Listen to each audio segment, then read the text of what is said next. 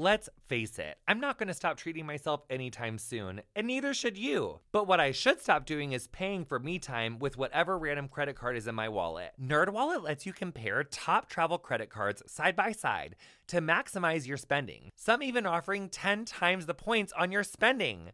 So what could future you do with better rewards?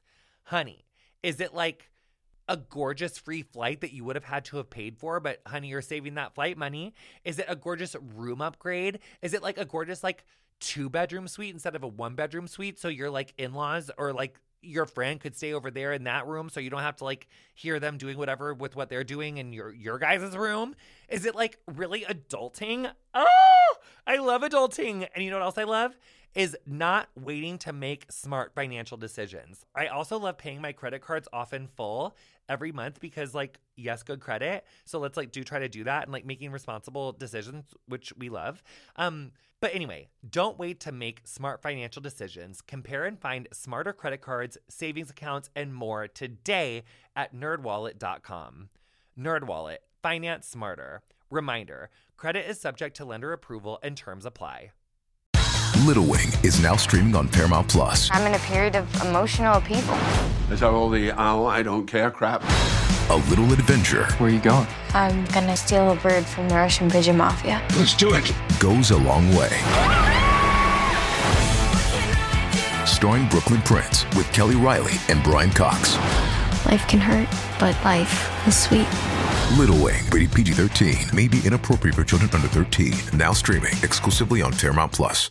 Welcome to Getting Curious. I'm Jonathan Van Ness, and every week I sit down for a gorgeous conversation with a brilliant expert to learn all about something that makes me curious, honey, and I hope it makes you curious too. On today's episode, we are joined by not one, but two major people, Kathleen Sullivan and Patricia Strach, where I asked them, what are the dirty politics of American trash collection?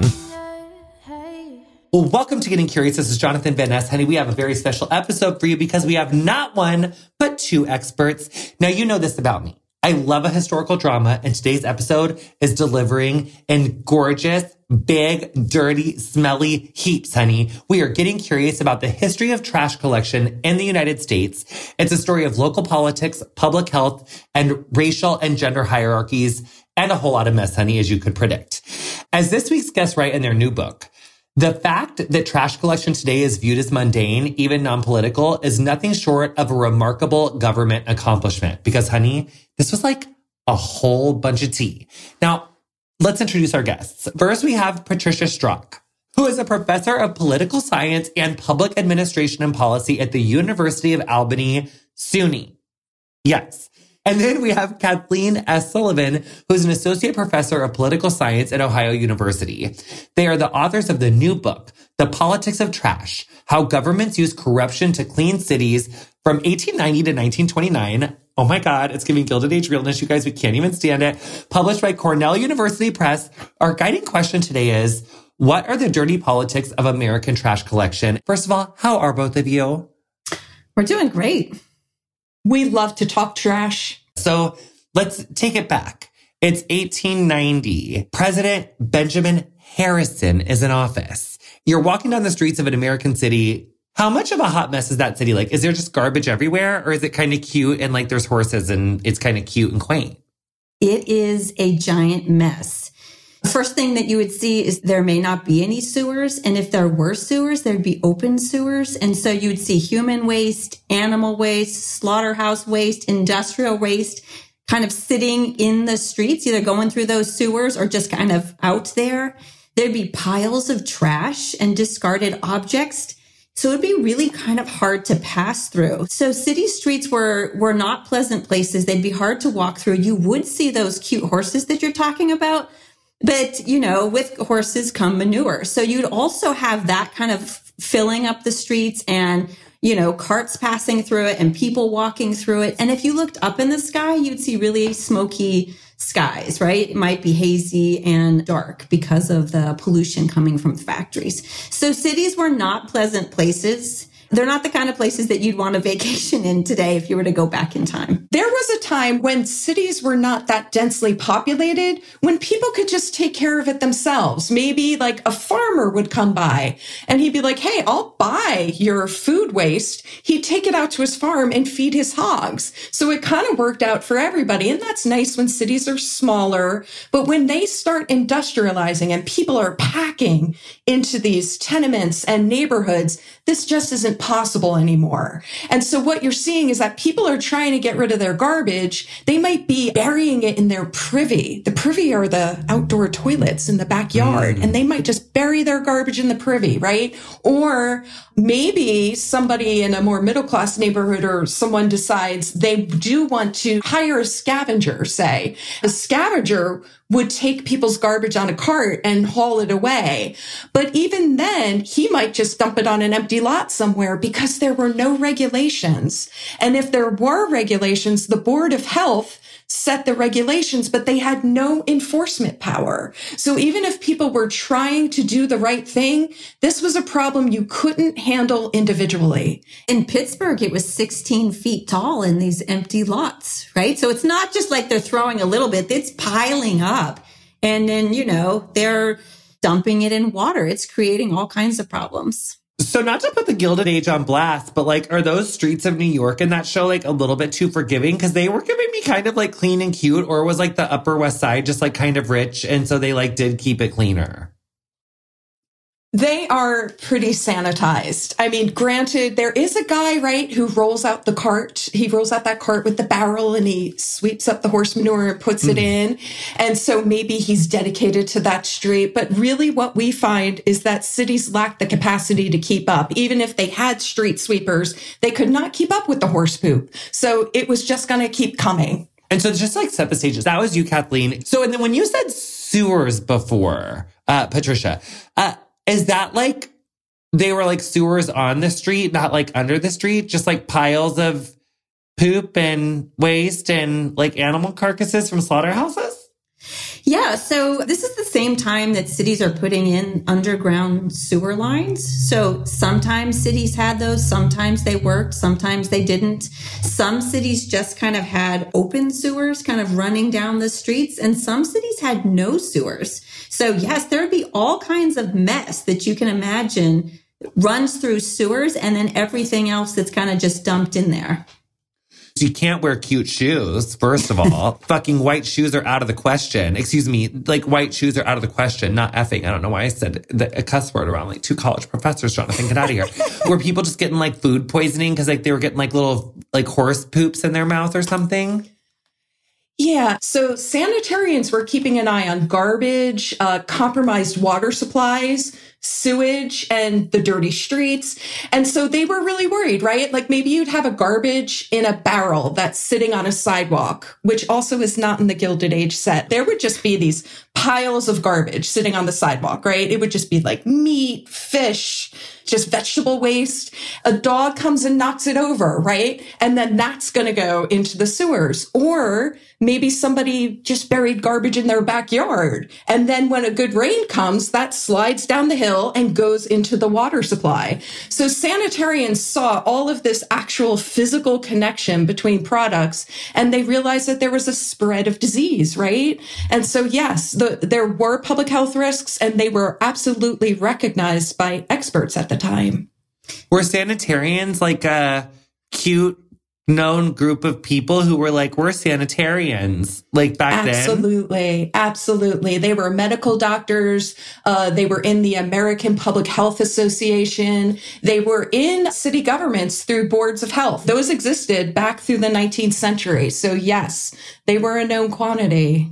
Are you telling me that in cute old school London, it was full of poopy carcasses too and stuff? It was all nasty in London. Where were they doing it nice? Who did we copycat off of? Or do we make up our own cool, unique way of staying clean? Ner. Yeah, so there were also these other experts at the time. There were municipal reformers who were starting to organize. Gilded Age might be early, but they were starting to organize. And they would go on these field trips. And so they might go to Germany and they might say, how are you setting up your incineration plant or something? And so, yeah, they would go around to other states, other countries, and look for best practices. They networked. I love it. And they did that in the U.S. too, right? They would go around to other cities because the same problem is happening in cities across the United States, right? So people are moving into cities. The traditional ways they got rid of their trash, which was to burn it, to bury it, or to feed it to pigs, don't work when you're living in these very crowded spaces.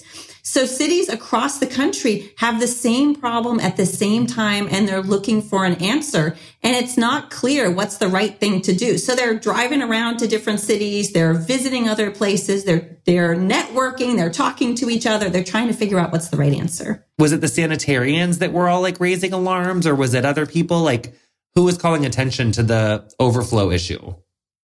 Well, there's a number of groups who are kind of pointing the finger and saying this is a problem. So we have the sanitarians who are saying it. We have the civic organizations. So these might be, growing middle class. And so there's women and there's business people, and they get together and they form these civic associations. They want better communities.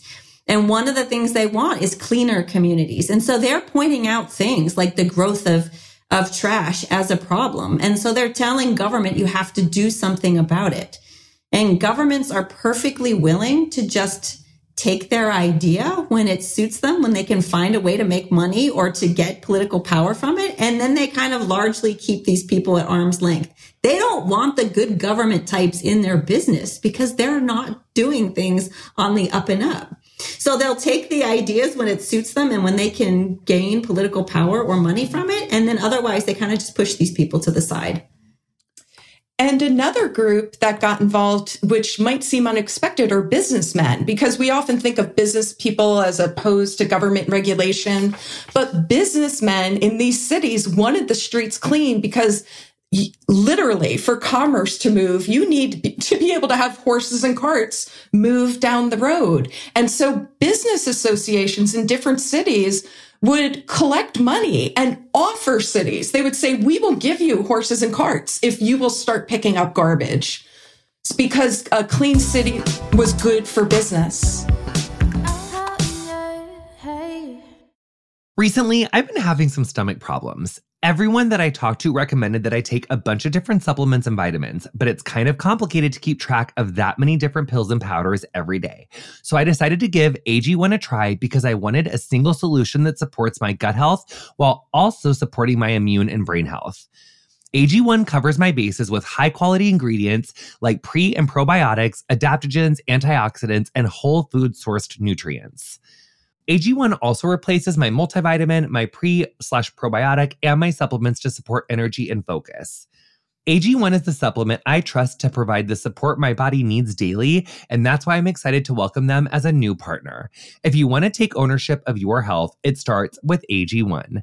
Try AG1 and get a free 1-year supply of vitamin D3K2 and 5 free AG1 travel packs with your first purchase exclusively at drinkag1.com/curious. That's drinkag1.com/curious. Check it out. Honey, I love a luxurious moment, but I also love luxury that doesn't cost quite so much. Then I discovered Quince, and it was a total game changer. They have so many different items to choose from. They have washable silk tops and timeless 14 karat gold jewelry. And the best part is that all Quince items are priced 50 to 80% less than similar brands. By partnering directly with top factories, Quince cuts out the cost of the middleman and passes the savings on to us. Thanks, Quince. And Quince only works with factories that use safe, ethical, and responsible manufacturing practices and premium fabrics and finishes. I love that. Indulge in affordable luxury, honey. Go to quince.com/curious for free shipping on your order and 365-day returns. That's QUINCE.com/curious to get free shipping and 365-day returns. Quince.com/curious. Okay, so let's say that you're consulting, like we go back to the Gilded Age. You consult Julian Fellowes on HBO's The Gilded Age. Julian Fellowes wants a plot line all about the switch to a municipal trash collection system. Can you tease for us where the episode begins? It starts on a sidewalk. There are a lot of people and a lot of animals scurrying underneath, right? The street's going to have horses who are clopping by. And the Gilded Age does have this man, right, with this barrel on wheels, and he sweeps the streets. There were street cleaners at the time, but our street sweeper can't keep up with the horse manure. So now there's poop on the street. Carriages are trying to get around the manure.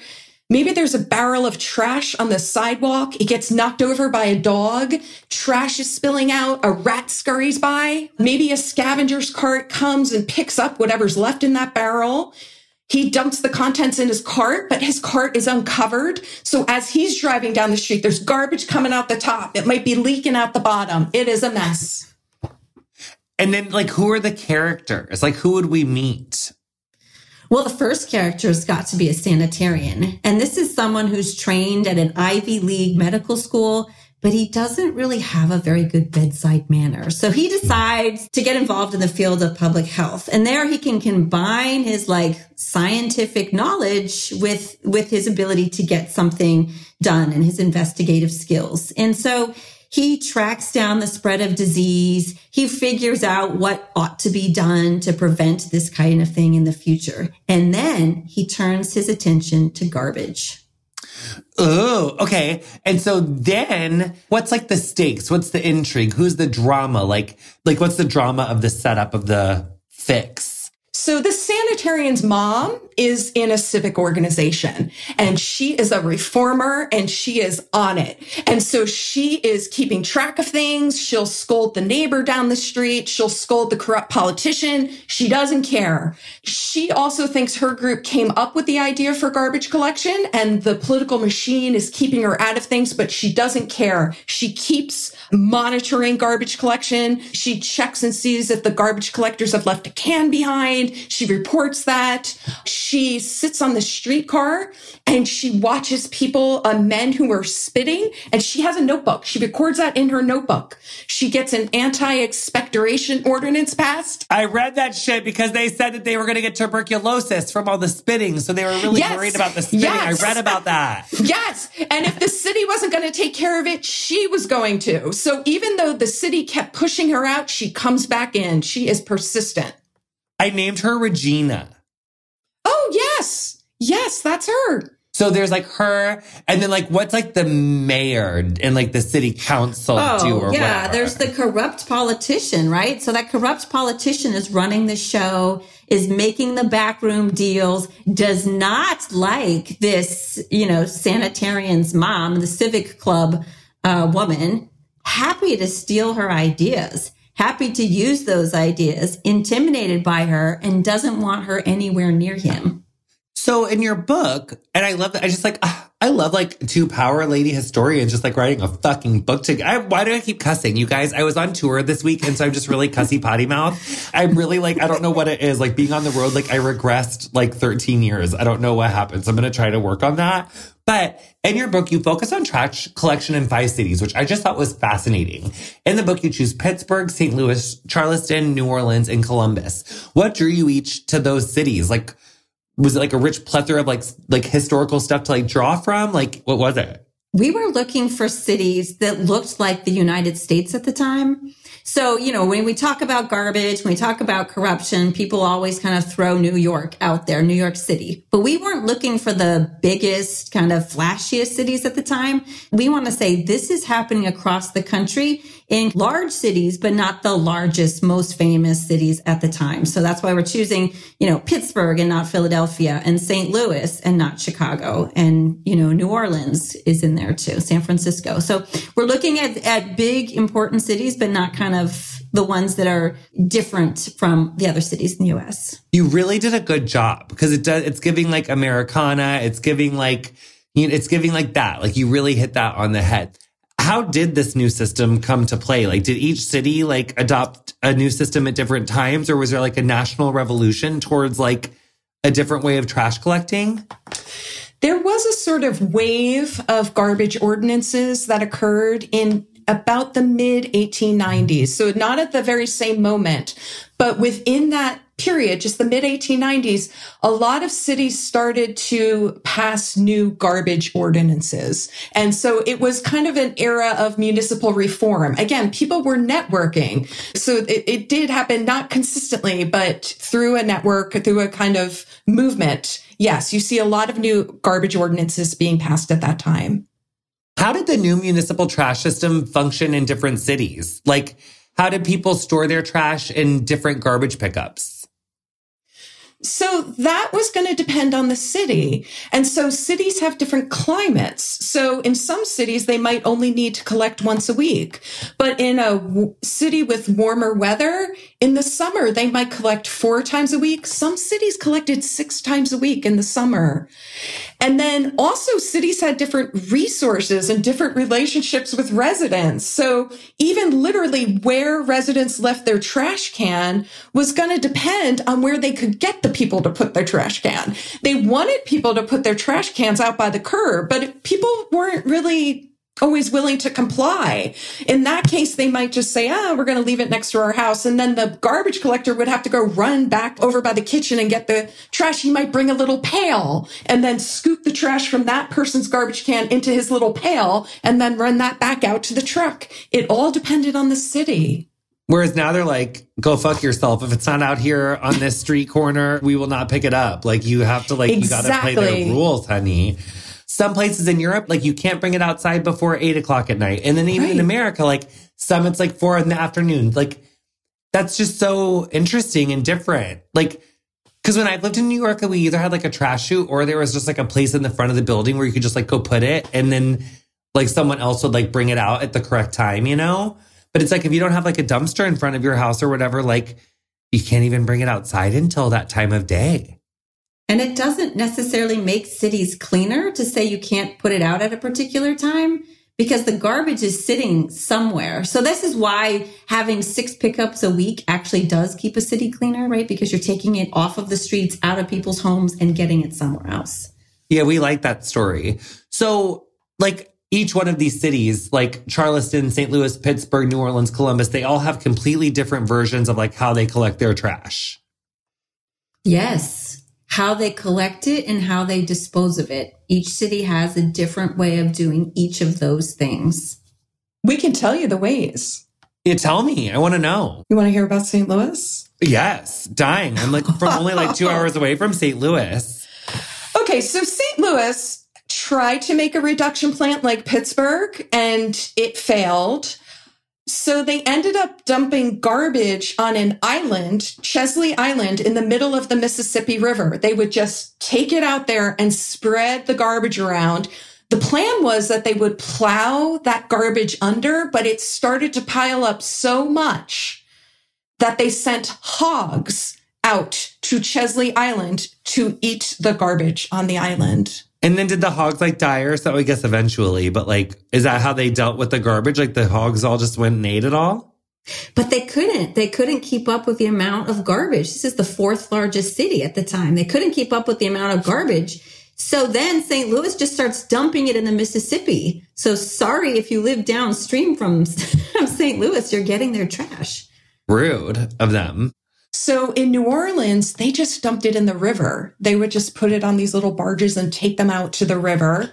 Charleston started garbage collecting in 1806 because Charleston's on this peninsula. And so the way to fill out the land was they would put garbage at the edges of the land to actually just increase the kind of footprint of Charleston. So it was an incentive for early garbage collection.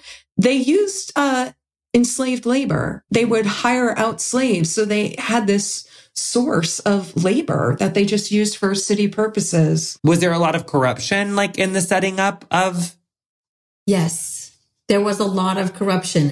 And one of the things that's really interesting about the story of American politics, when we look at the creation of these garbage programs, we've just told you how disgusting these cities are, how there's, you know, piles of waste lying in the streets.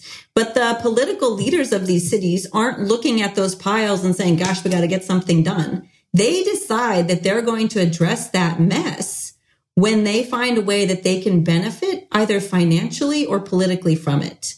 And that's the corrupt piece, right? When they say, hey, I can find a way to line my pockets if I create garbage collection programs, that's when they're motivated to do something. And then the type of garbage collection and disposal services they set up are different in each of these cities. And it's different because of the kind of corruption of the regime that's running the cities, right? So when the corrupt regime, for example, in Pittsburgh, right, it's a political machine, it's the city treasurer and this, Republican Party boss who's a businessman. And they say, let's provide this service. They basically contract out to themselves. They contract out to the brother of the boss, which is a front for the boss himself. And they start to make tons of money from the service. So they are collecting trash and they're doing a relatively decent job, but they're doing it to enrich themselves. And they make a lot of money from it. Because here's what was so impressive about Pittsburgh. It was so blatantly corrupt. But that brother's company established a reduction plant. That was this whole newfangled sort of form of garbage disposal that dried and then burned garbage. And the idea was that it would extract grease and you could profit from it.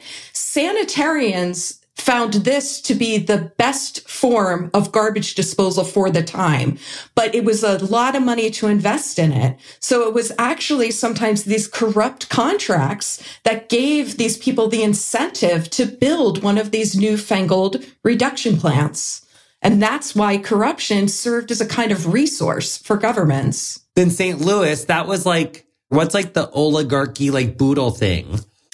St. Louis is an interesting place because they have a democratically elected government, like we would assume is there, but they are really kind of controlled by these businessmen called the Cinch. And so what the Cinch do is they bribe city officials to get contracts for lighting, for streetcars, for garbage. And they get these contracts, they bribe them, they pay a price, they get the contracts, and then this is the way they kind of line their pockets. And so in this case, the trash collection was in the hands of kind of the chief briber. He was the one that took it over. And when the reform government came to power and was like, we're tired of this corruption, they couldn't separate the trash collection services from the corruption. Right? Because they had no idea how to do it themselves. And so that's why they have this reduction plant and they start to put things on an island in the middle of the Mississippi River because no one knows how to run the reduction plant except for the corrupt people and nobody else is willing to take it on. So that's what happens in St. Louis.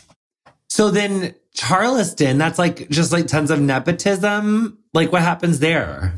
So Charleston was really interesting because we would see these names of people in government early in the 19th century, and that you would see that name still in government later in the 19th century. So we call Charleston a quasi-aristocracy. There were just leading families that ran government, right, before the Civil War, even up through the late 19th century.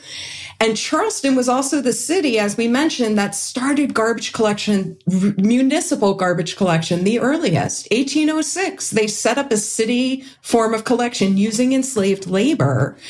So what happens is that when the rest of the country starts passing waves of garbage ordinances in the 1890s, this aristocratic form of government is rather sluggish. They are not quick to innovate. So Charleston, even though it had the earliest form of collection, doesn't keep up with attempts to innovate in the 1890s. It just kind of keeps doing what it's doing. So it fell behind other cities. And then what about Columbus?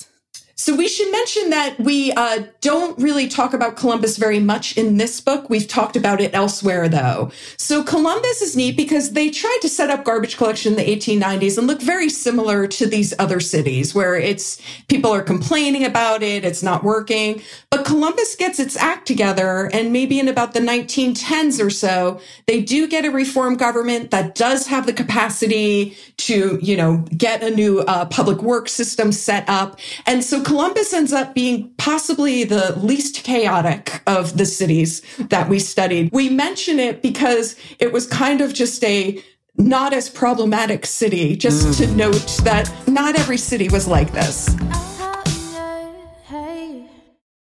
My husband loves him some Ritual.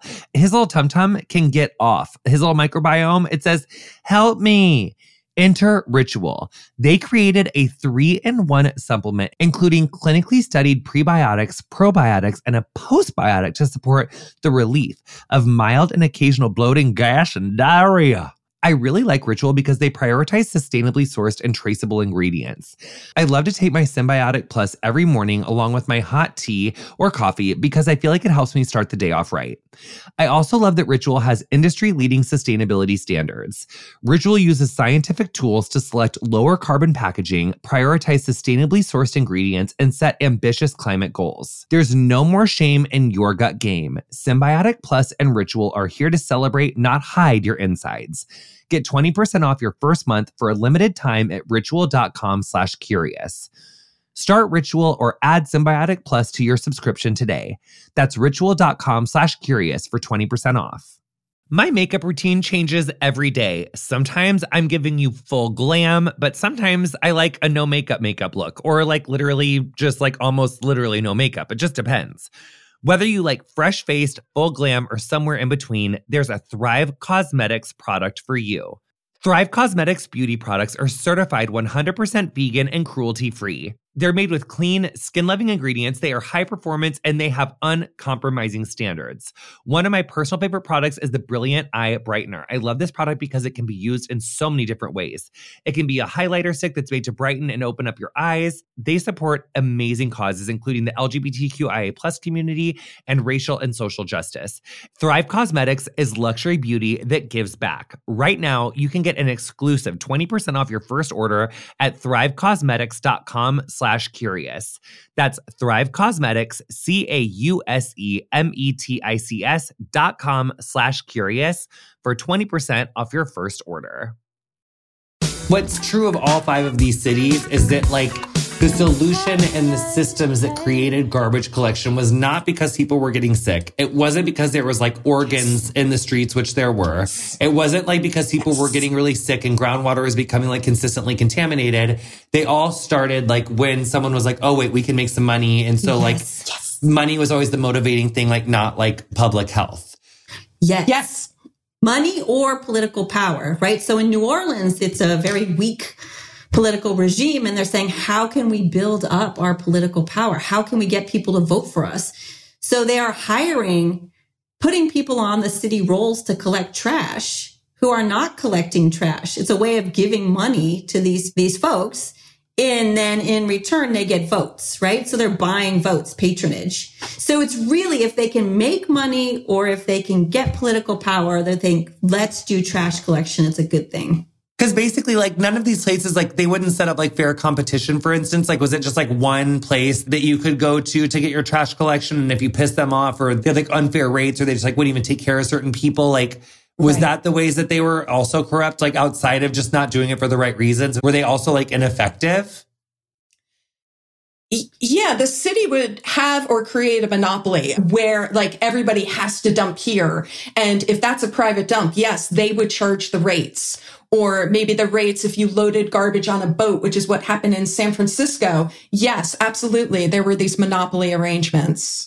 And so then like once they're established, like how did like trash collectors step into these systems? Like was there like a recruitment thing? Like it pays great to be a trash person. Like was it only like men? Was it men and women? Like how did that process work? To study this project, we started by going to archives and looking at official city reports. And what's really interesting is that you'll learn a lot, but there's just a lot that we don't know because there's a lot that the cities wouldn't talk about. So the actual characteristics of garbage collectors is something that wasn't important to them or they did not record that. And we do know from outside sources, W.E.B. Du Bois, for example, at the time, was paying attention to garbage collection because garbage collection was being delivered so unequally, right? Poor neighborhoods, Black neighborhoods were being underserved in all of the services that we're talking about. And so people like Du Bois and other organizations at the time would document this. And that's how we know how unequally delivered garbage collection was. But if you look at the city records themselves, they don't tell you. So the information about who they hired, how they hired, we don't really have that information. Do we know about like how like people were treated that worked for like garbage collection systems or like cities? Yeah, they were treated very poorly. They were often ignored. They were disciplined. They were made to ring a bell. They were made to wear a uniform, which often they had to buy themselves, their required clothing. They were watched very closely by neighbors who would register complaints. So this was not a profession that was treated very well at the time. And then what would happen is, so a city was collecting garbage. We know that they weren't doing the best job of it. And once in a while, they'd get in trouble for it. And so here's this city. It's corrupt. It is, underperforming. They're getting blamed once in a while for poor garbage collection. They can't blame the other party because this is the party in power, right? So who do they blame? They look around and they blame the garbage collectors. And the garbage collectors are, in many of these cities, are predominantly Black, and they are singled out. And so there would be these odd moments when all of a sudden you would hear a lot about garbage collectors. Maybe in the Streets Department annual report, he might say, well, we're doing a great job, but we gotta get those garbage collectors to work harder. Maybe a newspaper would come out and kind of mark garbage collectors as, not working fast enough. And what we see is that is when the social inequality of race kicks in, right? It was kind of a legible sort of nod and to say like, oh, those workers aren't doing their part. What we find is that it would occur when cities were trying to deflect blame from themselves. It sounds about right. Like, what would happen if like a city changed political party leadership? Like, what happens if someone got voted out? Like, was there ever a story of like someone like coming in and like cleaning up that messy system and like being nicer to the people? Yeah. So they would come in, and the first thing they would do is they'd come in and be like, this place is a mess. And so that's when you would see all of these reports about how dirty the streets are and what a horrible job the city had done, because they were now going to blame the previous administration and they were going to say they were going to do better. But even when they were saying they were going to do better, they're still relying on the exact same infrastructure. It's the same collectors. It's the same disposal. So are they doing better? Most often they were not doing better. And then suddenly the reports in the city archives get, it's glowing, garbage collection has never been so good in our city. And it's really not the case. Ah, was there ever a time when it was like bad and then it really did get good? Yes. So one city is actually Pittsburgh, which actually, as we said, they did a pretty good job garbage collecting, but the regime was so corrupt. So in the 1910s or so, there is this new reform party that comes in and they take over. And so the government has a lot more integrity, but they come in and they realize we don't have the resources to replace this garbage collection program. So they continue to contract out with that company that was owned by the brother of the corrupt politician because it was so much better than anything else they could have provided. So they just kind of like went back to them. They were like, well, you just did such a good job. Like, we're going to go out. Yeah. And they kind of basically said, we can't do it any better. And they did it for decades. This wasn't just like a couple years transition. This was decades because this corrupt machine built an effective infrastructure. They could actually do what they were supposed to be doing. So what do you think is the significance of so many trash collectors being from the same communities that were also being so underserved by this like very same trash collection system? Pittsburgh is a city that was predominantly white, started to get new immigrant communities around this time. And then in the earlier 20th century, you start to see the Great Migration, right, where Black workers from the South are moving up to the North. So the demographics of Pittsburgh were changing. But then what would happen is that Pittsburgh would say, okay, we have all these new workers, but there are certain jobs that are really jobs for Black people, that is just set aside. So they would just really segregate the jobs themselves. And so garbage collection would end up being one of those jobs, along with like domestic servants, barbers, valets, that sort of thing. And so I guess it's just part of larger patterns of segregation, right? Systemic racism. Yeah. Which I think is another let me brainstorm this out, but I think it's just like another example of like why like separate is not fucking equal. Just people deserve equal access to opportunities economically and with jobs and stuff. And that means like the difference between getting to go be like a scientist and a garbage collector. I mean, nothing that there's wrong with being a garbage collector. If like that's, if you love like getting out early in the morning, honey, and you like a physical job and you like to be on like the back of a car, honey, and like be off by whatever time or whatever, like it could be great for some people, but like everyone should get a chance to like study what they want to study and like learn what they want to learn. And you can't really do that when you have people like mandating segregation in any way from a government level. You know, that's such a great point. And the other thing is that garbage collectors themselves thought of themselves as workers, like any other industrial worker, right? And sometimes in some cities, they might strike or stand up for themselves to get better wages and working conditions. So again, there's nothing wrong with garbage collection, but when it's being classed, right, then that becomes an occupation that is then denigrated. And so that in itself is, there's a kind of a story that's told about it socially, and which makes it hard then for other people in the town to recognize that this is really a worthy job with workers that deserve all the rights that any other worker deserves. I think the irony is with garbage collectors, when you look at what happened in cities, the mortality rates were just crazy compared to rural areas, that people were dying in droves. And the switch that made cities safe to live in were the sewers and were the garbage collectors, right? And so in one way, if you think about who's preventing death and who is increasing the quality of life, it's these people that we then think, oh, that's a dirty job. That's only for those kind of people. It's almost ironic how important they are to the basic kind of life that we lead today and how little respect that they get for that. Yeah, 100%. And then in the book, you write that, quote, political development does not necessarily mean progress. Let's say that again 2 times fast. Political development does not necessarily mean progress. And that, quote, in the case of garbage collection, 19th century innovations carry over 19th century biases. So we work in a field called American political development, and that looks at durable shifts in governing authority. And they're looking at things like railroads and administrative agencies. And what we find and what they find and what we find in our own work is a lot of those biases that we talked about, like this is how these governments get programs to work, is through, racial hierarchy, through gender hierarchy, getting women to model the kind of behavior that they want from their citizens.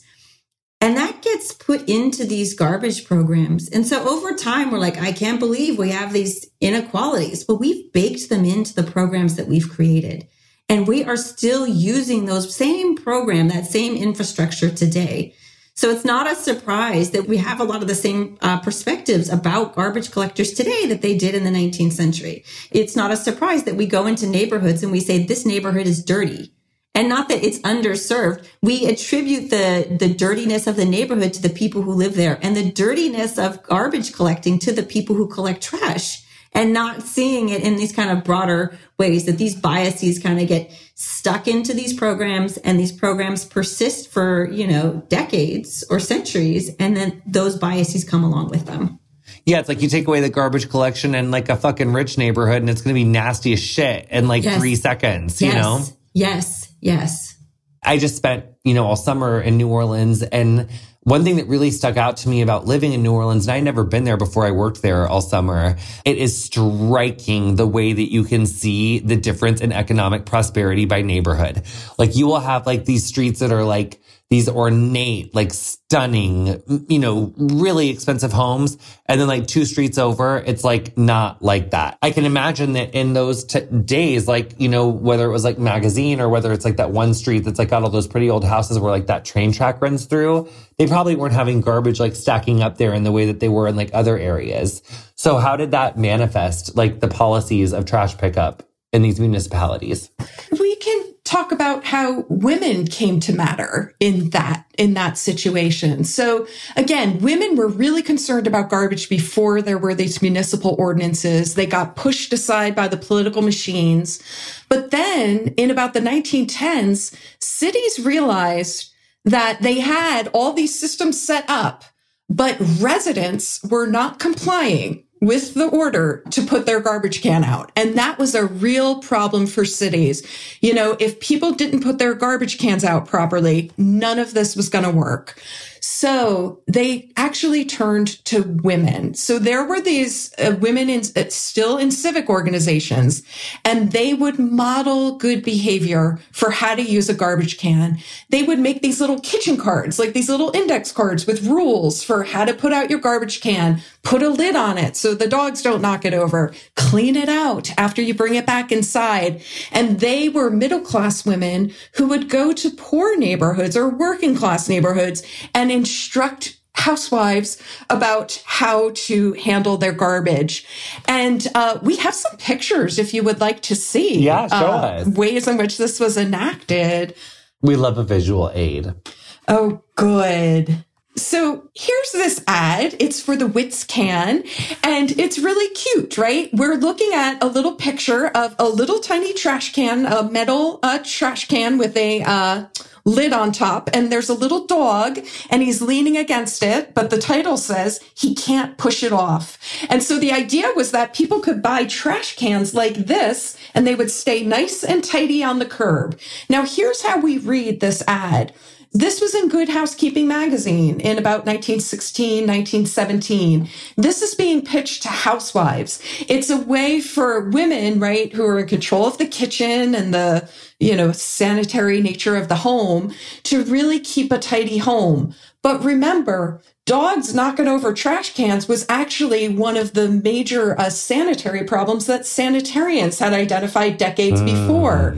So what you see is that by women keeping things tidy and taking pride in it and consuming goods that allow them to do that, they are actually upholding the needs that the sanitarians had identified. I can't even believe there's like advertisements that long ago. It's so interesting when you think about it. It's like over 100 years ago. Is there any other ones in here that we should peruse through? Yes. How about the next page? Once cities create these programs, they have to put trash out. There's all these rules that kind of filter back into the house, right? So some cities, remember Kathleen was talking about, they're burning their trash and they're selling the grease. So food waste has to be separate from tin cans and shoes. Right? So who is going to be doing that separating? It's the people who are working in that house. It's the housewives, right? And so we're looking at some pictures here of different innovations that are being sold, again, in Good Housekeeping to housewives for things that they can do to participate in garbage programs, keeping their home tidy and doing a good job. So there's the Amico refuse can, right? So it allows them to get rid of trash in their home. There is the garbage bag, right? That's a big innovation. You don't have to wipe your trash can out. You can put things in this tidy garbage bag. You don't have to wrap your trash, which is also a very messy thing to do. And then on the right, there's the majestic Coles chute, right? Which is going to, Kathleen, how does this work? It shoots trash out to the streets? Is that what it's doing? No. So right. So if you had coal in your house, you would have this little like hole in the side of your house. And so the coal man would come by, he'd open up that little window and dump coal into your house. That's the kind of a standard thing that people with like 100-year-old houses still have. So what they did was they're taking that same kind of little window and they're saying, why not repurpose that? And maybe you could just have one of those little holes in your wall that you keep your garbage there. So instead of keeping it in the kitchen or keeping it outside, you have your own little hacked up coal chute. How chic. I love old stuff. I can't even handle it. So, ooh. So how did communities like push back against these policies or like the inequitable ones? Like, was there ever anyone who was like, this shit's unfair. We need more pickup, or were people just like, we don't want to put our trash out? Or was there people on both sides? Residents did not like these policies. So you can imagine, like, if you're used to burning something in your backyard or just throwing it out into the street, you don't want to be told that you have to separate your trash. You have to buy a can to stick it out on the street. You have to put it out at a certain time. Residents hated this. And so sometimes, like in New Orleans, the residents there got very upset, and it led to the fall of the mayoral administration, right? They were really angry at these programs. And it didn't help that the mayor started to fine them and threatened to throw them in jail if they didn't put this stuff out at the right time in the right place. So yes, there was a lot of pushback in terms of residents not liking these programs. So here's what we found. People at first didn't want to put their garbage cans out. If you fine them, right, you're just making them mad. But if you start having ladies in town start to say, oh, I have newfangled devices, I keep my house clean, you should too. And it becomes a kind of social competition to have the cleanest house. All of a sudden, people are making what they think are personal choices, and they're actually ending up complying with the garbage ordinances. They're putting their cans out, and that is how the city gets people to comply, through this kind of social pressure. And now everybody thinks they're doing it because they want to. So compared to the late 1800s, it's like been 20-ish years since there's been more of these, like, more trash pickup policies. How different is trash collection in the U.S. today? Like, what's changed and what stayed the same? Not much has changed, actually. I mean, what is really remarkable is how similar trash collection and disposal was then to how it looks now. So yes, we have trucks instead of carts. And we have recycling and composting, which they didn't necessarily have at the time. But what's really different compared to the past is how we think about it, right? At that time, this is such a hot button issue that if you were to walk around a town, those people would tell you exactly what they think about having to do something they don't want to do. And now, like we say, we wrote a book on trash collection. Our colleagues, these political scientists, kind of give a chuckle. They're like, ha ha, that's so funny. That's not politics. Because we've lost all of this. I mean, in a way, it's kind of remarkable. It's become such a habit that we don't think of it as like government power coming in and making us do something we don't want to do. And we've lost all of the politics of trash collection. I think that's what's really changed the most. So do we still see the same inequalities and biases on the trash collection system as we used to? Yeah, so we are seeing that inequalities continue. So, you know, when you hear about the crisis in the water system in Flint, Michigan, right? Or we've heard about Jackson, Mississippi, that now has had a water crisis. And so Flint had lead in its water. And in Jackson, apparently the problem was with the water treatment plant. So it did have infrastructure set up at some time, but then in not keeping it up, that ended up damaging the water served to residents. And these are both predominantly Black cities. And so we are seeing neighborhoods, cities that continue to be underserved, not listened to. People, you know, residents of Flint had spoken up and said, we think there's something wrong with our water, and didn't get responses. There are some pretty amazing people out there who are keeping an eye on this. So Catherine Flowers is an activist who's working on water quality and solid waste in rural areas in the South. In Philadelphia, there is a man named Terrell Hagler who goes by Yafave Trashman. He is a former trash collector who identifies empty lots in Philadelphia where there's continues to be illegal dumping. He sets up cleanup days. He's running for city council to try to change it. So the stories that we saw 100, 120 years ago continue to return. Wow, that's fascinating. That, like, it's literally still happening. So what can the study of garbage collection teach us about governing, specifically about, like, supporting the people who keep cities running? Yeah, so when we set up our kitchens to sort recycling, or set aside food waste for curbside composting, or trot our garbage can out and wave hi to our neighbor, we're performing domestic chores. We think we're doing this because, like, oh, we're tidy, or, you know, we'd like to be admired by our neighbors. But actually, we are participating in enforcing public health measures, that we are actually participating in needs that the local government has. Government is not just about enforcing the law through punitive rules. There are times it requires the people to participate. And even if we internalize those rules and practice them as habits, and even take pride in them as being an environmentalist or being a tidy neighbor, They can be seen as personal choice, but our government requires them for the public good. And we need to recognize that there's still a need for the public good, and there's still a need for people to do something, to do their part to uphold the public good. Did that answer your question? It did. Patricia, do you have anything to add? What is local politics? We're political scientists. So what's fascinating to us is that, people think politics is participating in election or, watching what happens in DC, but we're doing it every day in our homes. When we do these things that governments want us to do, even as Kathleen mentions, we don't feel like we're doing something political. And I think that's one of the big lessons, that governing happens in these very mundane ways in our day-to-day lives. And so and I have a lot of people say, I don't care about politics. I don't like politics. And I'm like, well, you're participating in it, whether you want to or not, right? So don't tap out. Yeah.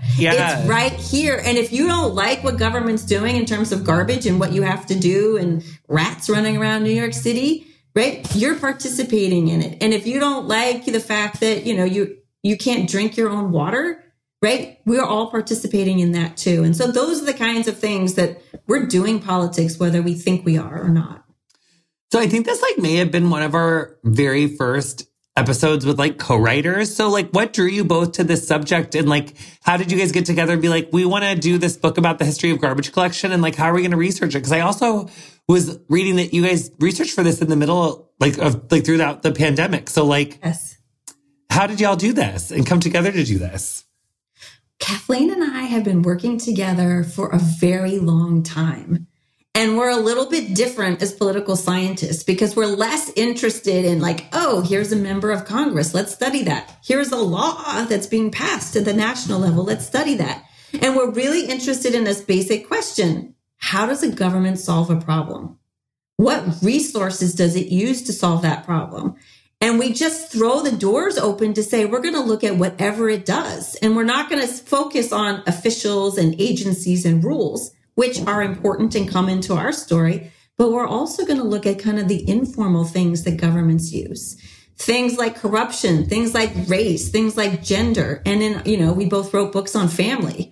So there isn't kind of this public-private divide where there's certain things on the table that government does and there's certain things off the table. It's all on the table, and governments will use whatever they can to accomplish their objectives. So that's how we got involved in this particular study. And Kathleen can talk about how we actually researched it. Yeah, sure. And I should mention, too, that Patty's research area is in more contemporary public policy theories and data. And my research area tends to be more 19th century law and archival research. So we actually really brought different strengths and perspectives to bear, which is why we worked together. But we worked together really well, too.